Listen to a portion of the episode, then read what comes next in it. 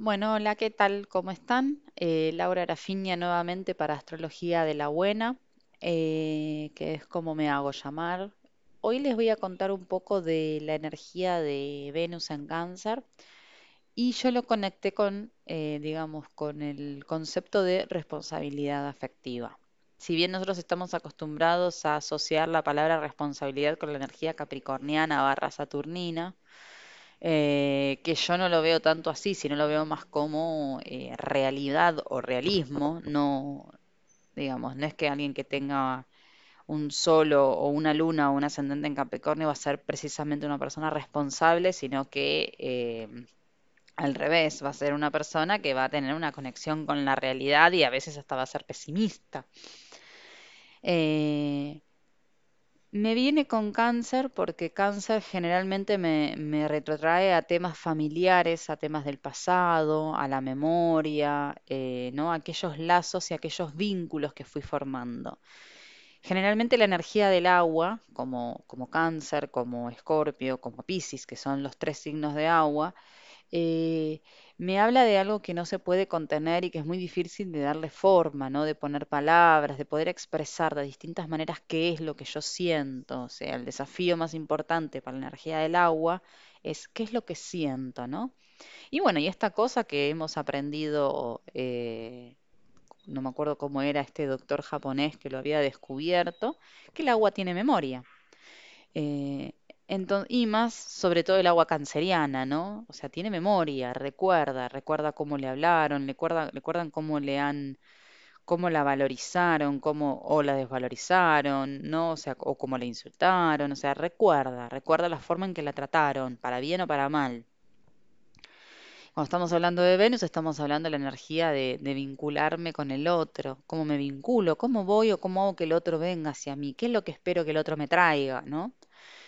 Venus en Cáncer, de alguna manera, espera que me traiga situaciones familiares, o sea, que el vínculo eh, que yo mantenga con esa persona, ya sea un vínculo de amistad, un vínculo amoroso o un vínculo no definido, de alguna manera me haga sentir en un, en familia. Estoy en un lugar cuidada, protegida, segura. Entonces, esto me remonta de alguna manera a hablar en este periodo de Venus en Cáncer, que se va a dar hasta el 27 de junio del año 2021, hablar de la responsabilidad afectiva, ¿no? O sea, cuál es la, la memoria que yo tengo sobre em, situaciones o vínculos del pasado eh, con respecto a eh, cómo me valoraron o cómo me trataron y cómo es que yo eso lo voy llevando y lo voy replicando, ¿no?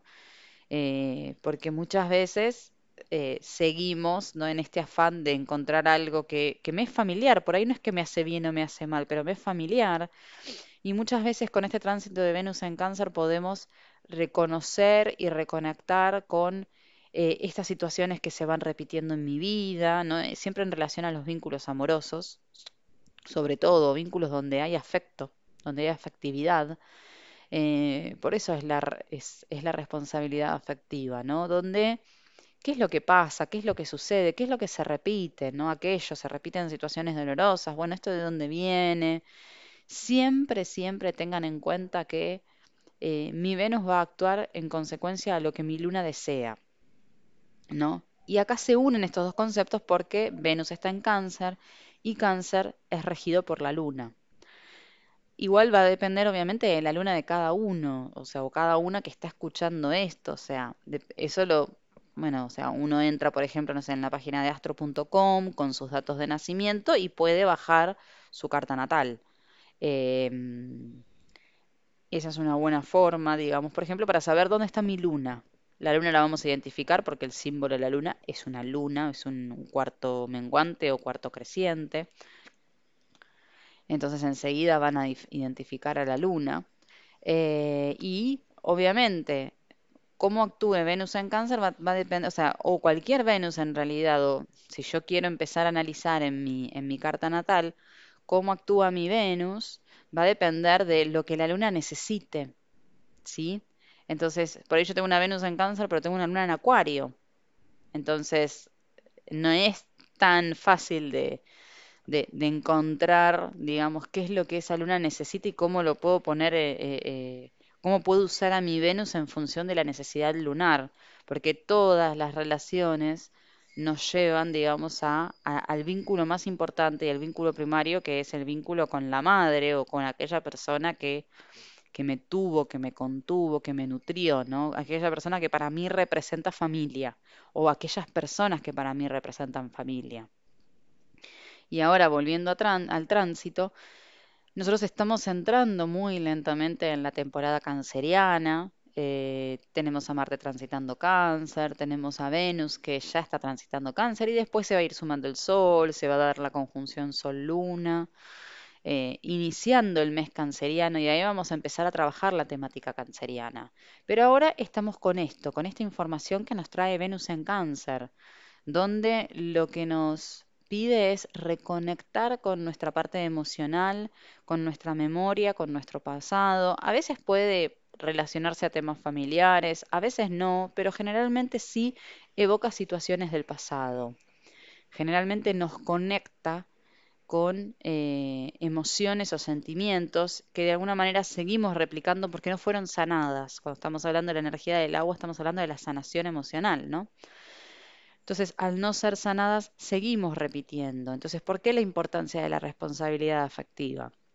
Responsabilidad afectiva es, em, hago lo que esta persona me pide para no lastimarla, no. La responsabilidad afectiva es ser sincero, ser responsable con lo que siento y registrar lo que la otra persona siente, porque por ahí yo estoy, vamos a suponer que estoy iniciando un vínculo amoroso que se da, que fluye que por ahí es meramente sexual o por ahí es meramente compartir, pero que yo no estoy proyectando nada.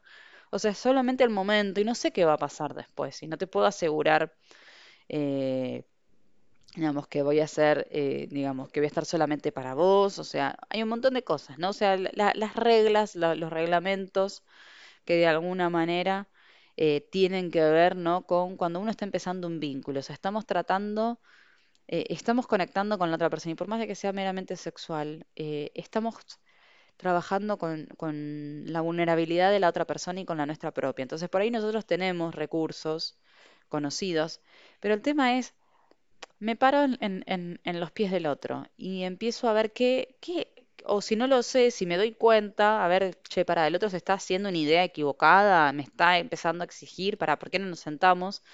y hablamos. O por ahí no sé, o yo creo, entonces digo, bueno, mira, ¿sabes qué? Che, charlemos un poco. Mira, yo busco esto, esto y esto. ¿Qué es lo que vos esperás de mí? ¿Qué, qué, qué expectativa tenés de mí? O sea, limpiar el campo de expectativas, que Dios mío, si hubiésemos sabido esto hace muchos años atrás, eh, tendríamos relaciones mucho más sanas, ¿no? Porque generalmente llega un momento donde las relaciones es la expectativa del uno contra la, la expectativa del otro y O sea, y es como que, bueno, ¿qué es la relación? ¿No? Una lucha a ver quién, quién logra que el otro cumpla sus expectativas y se pierde, digamos, el sentimiento. Y es muy difícil cuando en una relación avanzada poder ir hacia atrás con respecto a las expectativas que generamos y lo que esperamos del otro, porque es como que, o sea, em, a ver, eh, y acá metemos la emoción, ¿no? Es como generamos, le pusimos emoción a esa expectativa que nosotros generamos y que en algún momento nosotros creímos que el otro la iba a cumplir. O sea, ni siquiera se lo preguntamos. Entonces, evitar hacernos daño, evitar dañar al otro, evitar repetir historias dolorosas.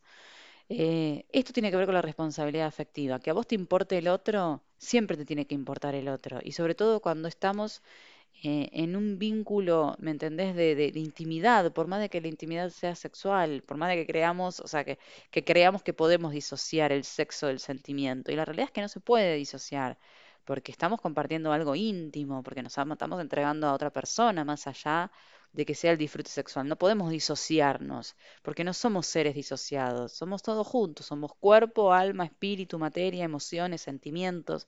No hay posibilidad de hacer esa disociación y de alguna manera es el elemento agua el que hace que se unan todas estas partes, ¿no? Lo que yo pienso, lo que yo eh, verbalizo o expreso con el cuerpo, o sea, es como que lo que quiero, lo que deseo, es como que la emoción es el, pegamento que une todas esas partes.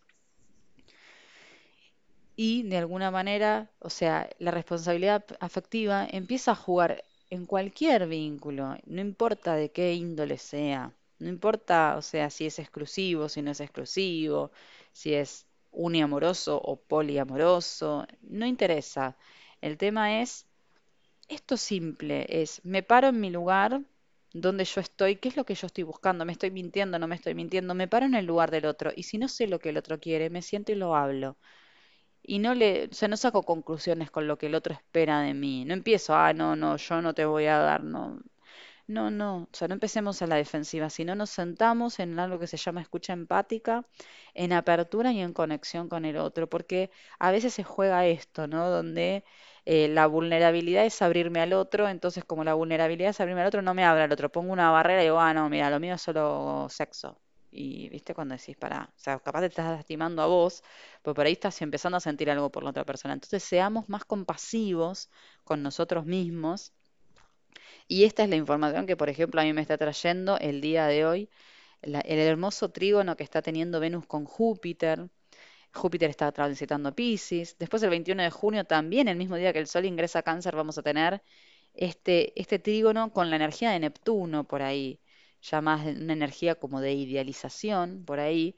Em, y después, generalmente, los tránsitos, salvo eh, los últimos días que tenemos la oposición con Plutón que se da, eh, y esto es importante para que lo tomen, nosotros estamos teniendo eh, en unos dos días la oposición Marte-Plutón en cáncer, fuerte, digamos, porque Marte en cáncer, Plutón en Capricornio, eh, estamos hablando de dos energías potentes, donde Marte es la, el, el- el poder y la potencia y el deseo, el anhelo, el motor, ¿no? El guerrero, y donde Plutón eh, es la sombra, ¿no? Entonces, lo que vamos a estar vivenciando estos días en adelante es eh, este enfrentamiento con la sombra, eh, de alguna manera, y el enojo, la bronca, la rabia, la impotencia que esto nos genera, porque de alguna forma lo que sentimos es que afuera se expresa una emoción. Después yo voy a hacer un post hablando de esto, una- un podcast, donde lo que afuera se está expresando de alguna forma em, va en, eh, no, no me permite actuar o accionar, o sea, como que lo que yo recibo es impotencia, donde eh, estoy luchando contra algo que es más poderoso que yo, contra algo que es más oscuro y que no lo puedo ver. Esto es lo que me trae Marte-Plutón. Y en el mismo grado, el 23 de junio, se va a dar la oposición Venus-Plutón, ¿no? Entonces, de vuelta vamos a estar conectando con esta energía de, de- de impotencia, ¿no? De por ahí más desde el lugar de, de la atracción, donde yo voy a estar atrayendo situaciones eh, que me están trayendo sombra. O sea, si yo no pongo luz sobre cuestiones o temas vinculares del pasado que me, siguen afectando, los voy a seguir atrayendo.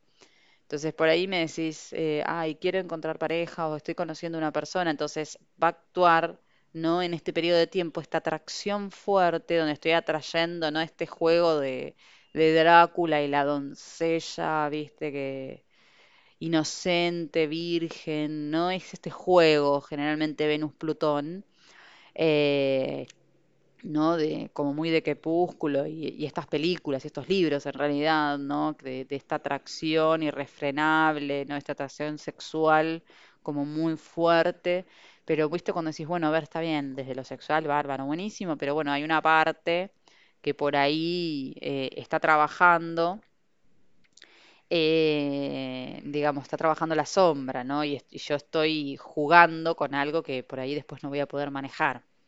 Y estoy metiendo la emoción en el medio, porque está Venus en Cáncer, porque está Plutón en Capricornio, entonces voy a estar metiendo la emoción en el medio. Entonces, y también desde otro lugar se puede ver, como siempre, si ponemos a Venus en Cáncer y Plutón en Capricornio y todo el trabajo que Plutón está haciendo desde, desde la sociedad, digamos, ¿no? Derribando estructuras que ya son obsoletas, de alguna forma es eh, una lucha de, eh, eh, que tiene que ver con temas feministas, con temas femeninos, ¿no? Eh, esto también puede llegar a suceder. Pero bueno, tengamos en cuenta que cae en el mismo grado. Entonces, nosotros primero tuvimos una, vamos a tener una posición Marte-Plutón, donde vamos a estar tra- tratando temas de poder eh, y de atracción, y donde después vamos a tener a Venus, ¿no? Entonces es pararnos desde los dos lugares, pararnos desde la parte de acción, la parte acción, eh, de acción, eh, eh, ¿no? O de, impulso masculino en realidad, porque Marte representa eh, desde la biología lo masculino